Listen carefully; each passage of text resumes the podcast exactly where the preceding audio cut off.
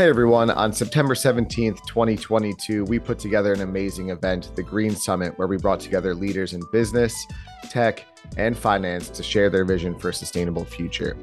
We have a special episode right now because this is one of those presentations from the Green Summit. If you're interested in attending another Green Summit, go to green-summit.org. Welcome to the Green Podcast. My name is Dylan Welch. I'm the CEO of green.org and Dylan Welch Media.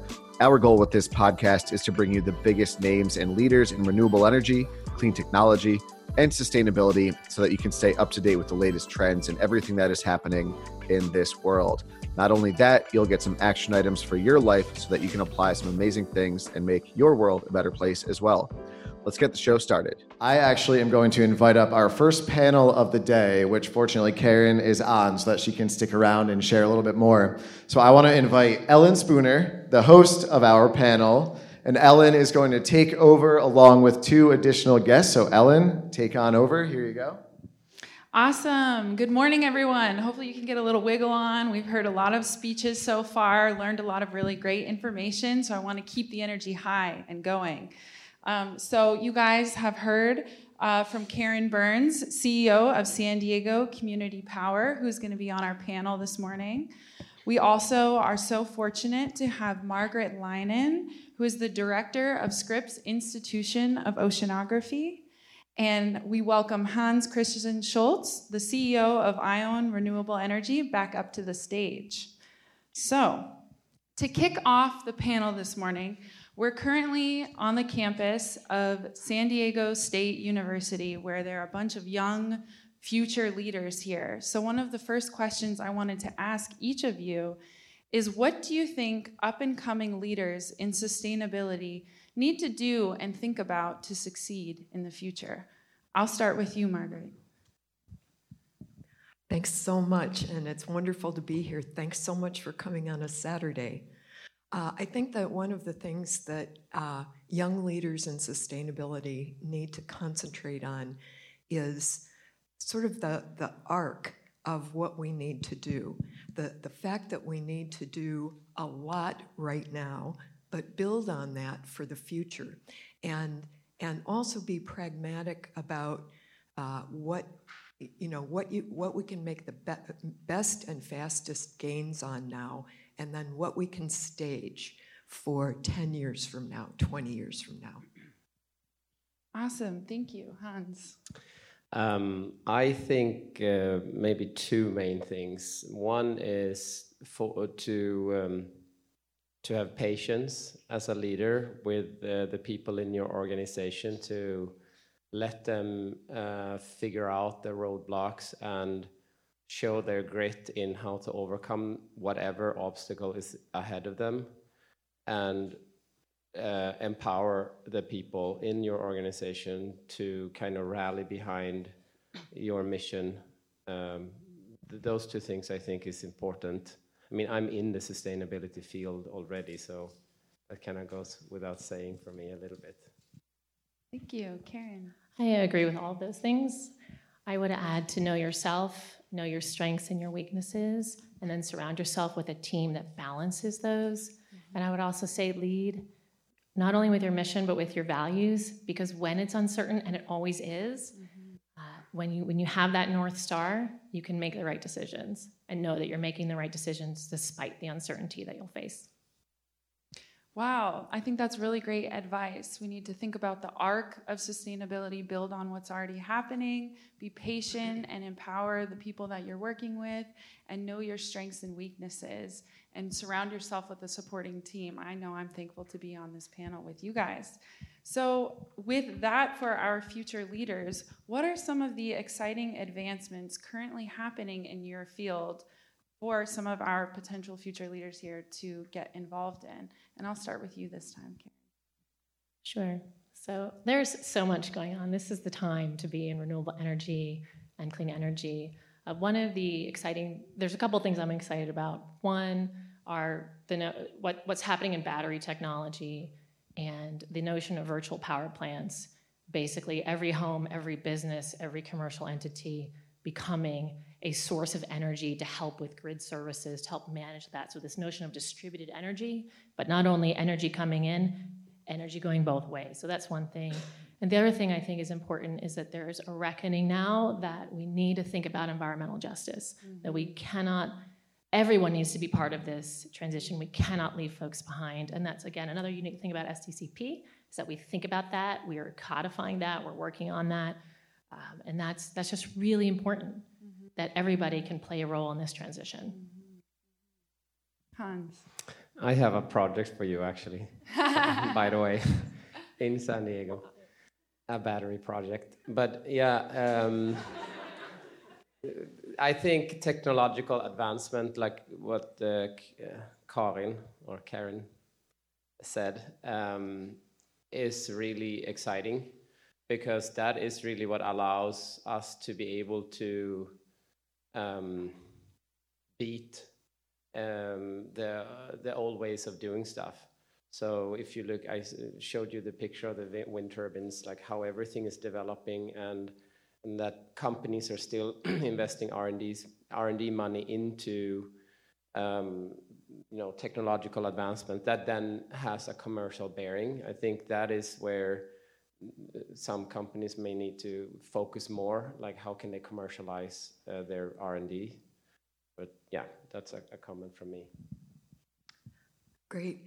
Um, I'll give you a couple perspectives from the standpoint of people who do scientific research on climate. I think that one of the most exciting things has been the, the demand from communities, states, regions, the country to actually take on the results of that and put it in action. So for, at Scripps, we've been working on climate since the 1950s and it's only been in the last 10 years that communities uh, all around have said, we want to work with you, whether it's sea level rise, protection, whether it's um, looking at uh, the impact of climate on changes in precipitation and all the, the storms that we've been seeing, uh, or whether it's m- many more pragmatic things, looking at how to stabilize buildings uh, in, the, in light of flooding and so forth. So I think actually seeing the work being taken up and put in place is really exciting. And then the most exciting thing for us right now is that uh, next year we will begin building the first zero emission research vessel in the world, hydrogen powered, no emissions. Uh, there are a couple of hydrogen powered vehicles or vessels out there, but Scripps is really leading the way, and everyone is looking at it Department of Energy, Navy, uh, State of California, and it's uh, I think it's the most exciting project that I've seen since I came to Scripps. Wow, that's really incredible. How can I get on that research vessel? I think a lot of the things that each of you touched on really relate to each other. You're discussing the need for the community to take it on and to take those solutions, and what you were talking about with environmental justice and the need to serve those that are most underserved and the innovative technologies that you mentioned. And so I'm wondering how can individuals and how are your organizations that you're working within working to address these working with the communities on a local level, addressing environmental justice issues. Um, I'll start back with Margaret. Uh, environmental justice and working with communities are very important. And what we've done uh, at Scripps and at UCSD in general is to put those together with our educational programs. So, for example, we have uh, people that are part of the staff for this event that graduated from our, uh, our master's degree in conservation and, and uh, biodiversity and have worked with communities on things like seagrass restoration.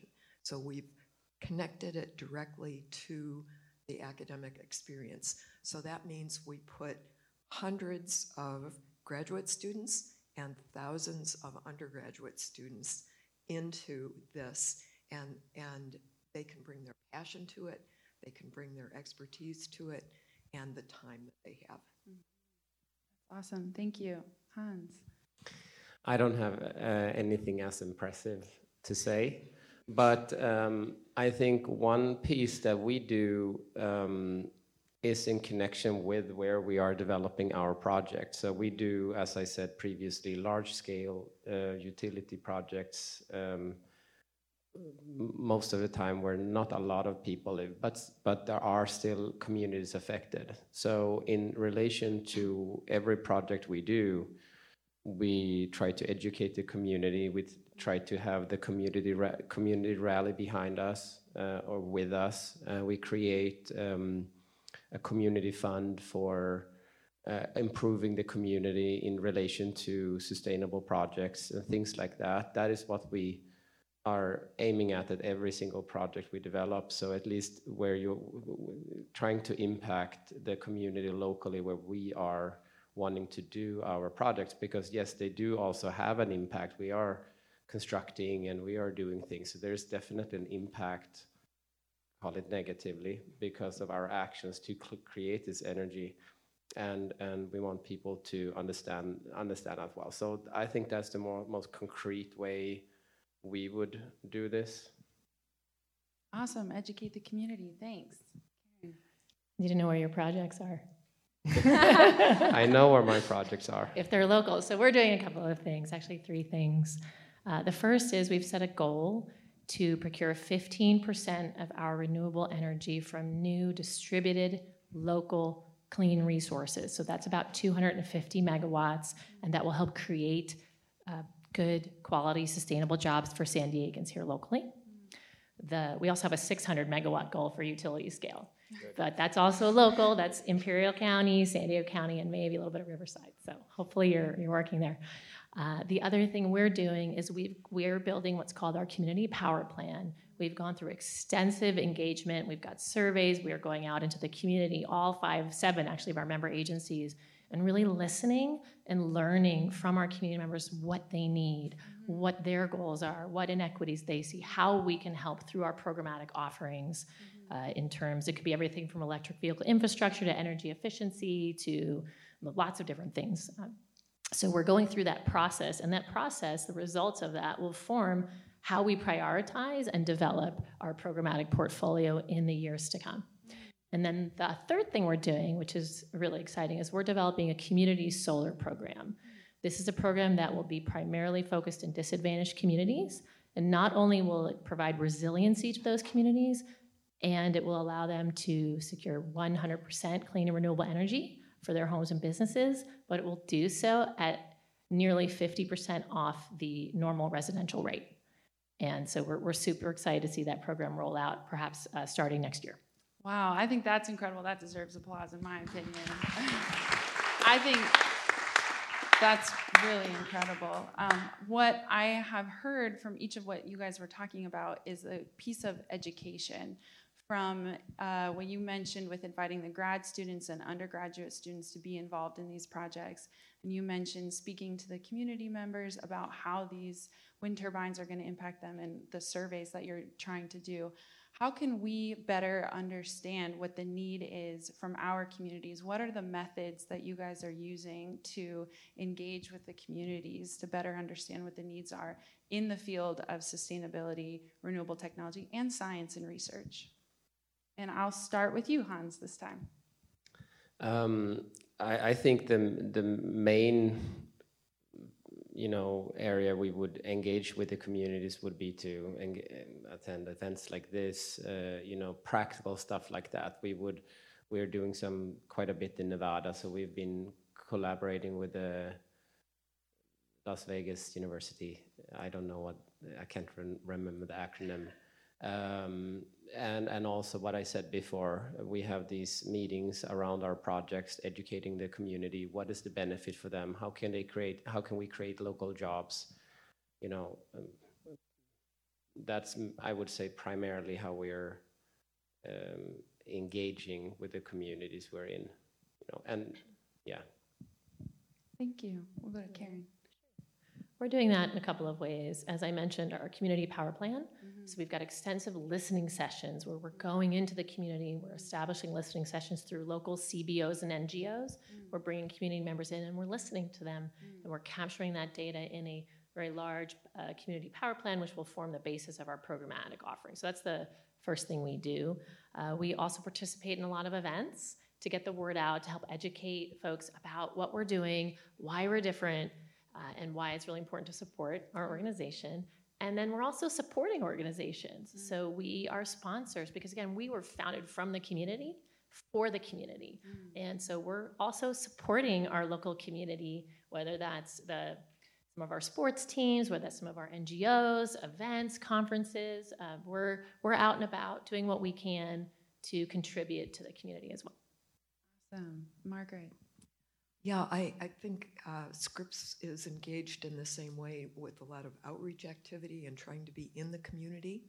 Uh, the other thing that I think is really important is to connect with influencers, mm. uh, whether those are electeds. And San Diego region is really lucky because we have the, uh, you know, Toni Atkins as the uh, president pro tem of the Senate. Uh, the mayor has had uh, leadership roles in state government. Um, and all of our city council, our county commissioners, we make sure that we connect with them. And then the nonprofits. And we're, uh, we just have a wealth of great organizations that are focused on this, like Clean Tech San Diego uh, on the business side, uh, the Climate Alliance, uh, the Port of San Diego. And so it's it's a, a rich ecosystem of people that really care about this and that organizations like ours can just plug into. Can I tag on to that? Please do. So I would completely agree. Our board is comprised of our elected leaders. Mm. So we've got the mayor of National City, council members from City of San Diego, the mayor of Vero Beach. And these folks are passionate. Mm-hmm. We have such a passionate group of folks that are committed to making San Diego a leader in the renewable environmental space. And it's just wonderful to see Mayor Gloria, same. Toni Atkins, same. I mean, we are in a, this is an amazing moment. Mm-hmm. And if it's a, someone's th- here in the audience thinking about a career in renewable energy, like mm-hmm. there's never been a time like now. Mm-hmm. And there's never been more urgency than there is now. Mm-hmm. And there's never been more inequity. And so it's really important to bring all those things together to do what we can to catalyze this clean energy transition now while we still have a little bit of time. I don't know how much, but have a little. Yeah, to mention the quote that I said at the end of my talk earlier, we're the first generation to feel the impacts of climate change and the last generation to be able to do something about it. And so I definitely feel your sense of urgency with that. I want to switch gears a little bit and go back to talking a little bit more about the technology. I think the announcement that you made of this new research vessel is very exciting. So I wonder if you could each talk to us a little bit more about that technology within your organizations. Uh, so the, the ship is a hydrogen-powered vessel. Uh, so it will have uh, big tanks of liquid hydrogen, uh, which is available in, in um, uh, California. And California is also applying to be hydrogen energy hub of the Department of Energy, and this is actually one of the key contributions of California to that. And the great thing about hydrogen power is, uh, should there be something like a leak in the tank, what happens with that is the hydrogen combines immediately with oxygen. It goes up to the stratosphere at a, at a speed of 30 mile, uh, more than 30. Uh, it goes up in 30 seconds. It's in the stratosphere. Uh, so it's non polluting, and the ship is quieter because it mm. doesn't have the big uh, diesel engines. So it allows us to do more work on things like marine mammals uh, with, that, that's quieter. Uh, and so, from the standpoint of availability, from the standpoint of uh, safety, from the standpoint of enlarging the amount of research that we can do, as well as CO2. It's just a perfect combination. Wow, that is so exciting to hear. As a marine scientist, I just have to say what you were mentioning about the reducing of the noise, because noise pollution is a huge issue that we're facing in the ocean, especially for communication of marine mammal species. And so I'm so excited about that. Um, but yeah, Hans, let's hear a little bit more about your technology and your company. Um, we are, I mean, per se, maybe not a technology company. We, we are developing projects and are utilizing the most effective technologies at every given moment, right? So that is what we do. So we take, uh, we develop the projects, we do all the permitting, the design, um, you know, offtake. We find a buyer of the power, offtake these guys, and then um, interconnect and, and, so on and so forth. And then we select the most optimal technology for that specific location. Um, so we don't develop technologies. We do have a little R&D department. Um, we are not a big company, I will admit and say that uh, also. Uh, but we do have a little R&D department that are uh, high, what do you say, sorting harshly between the ideas. We have a lot of stuff that we can do. Some of that would include developing technologies, hardware or softwares that would improve our way of, um, you know, shortening the time, minimizing the risk to get the project from A to Z, mm. and um, at the end of the day, being able to offer the customers lower cost, more stable energy. So we do some of that, and obviously because we we it's a competitive landscape. We're not a charity organization. We need to make money to survive, mm-hmm. and we have uh, it's others out there doing similar things. We have to be better somehow. Mm-hmm. So it is it, for us. Technology is the driver for a lot of the, that goes into technology for us. And um, if we, yeah, so it's a big, big focus in the company. I think we have mostly I have at least two colleagues there. I don't know, 50% are engineers, at least, I'd say, in the company. So it's, it's heavily technology focused. Awesome. Thank you. Karin. Well, we're a buyer for the projects that he's talking about. We, we, we are the enabler, right? We sign the power purchase agreement. So we don't really build technology in house. The only engineers we have are, will be data engineers. So crunching all the information we get to understand patterns and be able to predict load and do those sort of load forecasting and those types of things. We do those support pilots. Mm. So the California Energy Commission or the CEC uh, has these grant opportunities where, and, and we'll get approached by a lot of uh, young companies looking for sponsors, looking to build coalitions for to sort of create pilots for their new technologies. And so we're really supportive of those. We'll, we'll probably see a couple of those in the next year or so uh, to help, whether that's inform, you know IoT, whether that's virtual power plants, whether that's demand new technologies related to demand response and new softwares. Uh, so so we're always looking out there, and we're we're always open to uh, being approached by and taking meetings and trying to understand is there an opportunity for us to build a coalition to help uh, get that technology from the lab into the world, and where we can facilitate that through being part of a coalition where we're open to doing that. Awesome. So, the last question that I have for each of you, because I focus a lot on ocean and earth optimism, is what makes you optimistic about the future of renewable energy, technology, science, and research in our planet and our ocean? I'll start with you, Margaret. Uh, it's certainly um, the, the excitement and the capability of young people. Uh, and of course, being at a university, that's what I see all the time. Whether it's engineering or physics or chemistry or oceanography or climate or social science to connect all of this, uh, the, this generation is amazing.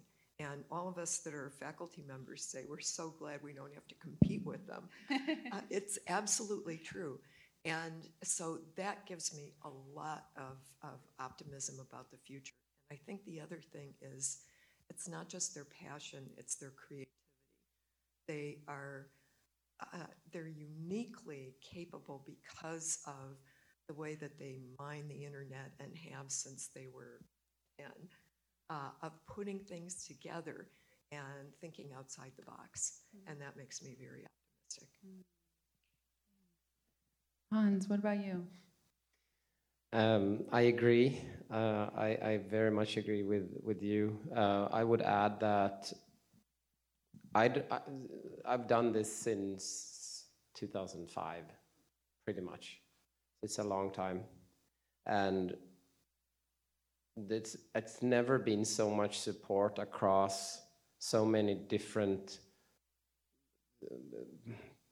what do you say stakeholders mm. everything from from people in this room to politicians to business leaders to investors to everybody wants this. Like there's look at the look at the IRA the Inflation Reduction Act which is essentially a climate bill. Um, extending the credits for 10 tax credits for 10 years mm-hmm. as an example it's never happened before. Um, and it's in the united states. Like it's it's pretty fantastic from that regard and i think that is happening across not only here in the us it, it happens in other places too. And i think one thing that we cannot shall not forget is i don't think we need um, new technology. I love technology so of course but there is a lot of existing technology that we can use and act faster than trying to invent the wheel again. Like just act on what we have available. Is going to be critical to move faster from where we are to where we want to be so that's another thing that i think uh, with certain regulation and and you know we talked i talked before about the grid that's the blocks i feel more so than you know, us who wants to do this. We're just ready to run. Well, Karin, let's run with it. I know, I would agree. It's steel in the ground. We have the technologies that we need. We can get to 100% renewable here in San Diego. We will do that over the next decade. And that is a message to the world that this can be done. What makes me optimistic is the power of people when they come together. Mm-hmm. We saw this just now during the historic heat wave we've had here, and how we had we were forecasting too much demand on the grid than we had energy, than we had uh, transmission capacity. But we got together, we worked at the state level, at the city level, at the individual business level, and at the individual level, we sent out campaigns. You got Amber Alerts, those of you that were here. We were able to avoid rolling blackouts, and it was the collective. So that's what makes me optimistic. But it also, what gives me a bit of you know moment to pause or concern is that we're not moving fast enough. Mm-hmm. We have to move faster. Mm-hmm. That if we don't move faster, we're going to cause damage to our planet, to the for future generations that we can't reverse. Mm-hmm. And I think it's like we have the technologies. We need to get the steel in the ground. We need to be committed as a global community, mm-hmm. and it's but it seems that we're often not wired that way. Mm-hmm. We're not wired for a long, sustained existential crisis. We're wired for these historic heat waves. Like we could see how that we came together, we made that happen. Mm-hmm. And so it's trying to find that. And so I think it's in smaller groups around the world where we're going to be able to, whether it's new technologies or existing technologies or building fast or buying big and going, being bold, where we'll be able to help avert this climate crisis. Mm. So net net, I'm positive, but yes. I, you know. no, I definitely remember getting that um, Amber Alert on my phone. Turn off your power. And I, my friends and I were like, "Why are we going to do this? The it's so hot. How are we going to survive?" But I was like, "Guys, we have to. Like the other alternative is they're going to turn the power off." Um, so, like coming together as a community in the short term, I definitely think that was incredible to watch real time. But I do think what you're mentioning of we need to come together on a broader, more long term sustainable path is definitely very important. And I think it starts here with these conversations. And so, with that, I want to say thank you guys so much for being on this panel. I know I feel inspired and optimistic just hearing the stories that you guys are working on. And so, I want to say thank you. Thank you. Thank you. Thank you, Ellen.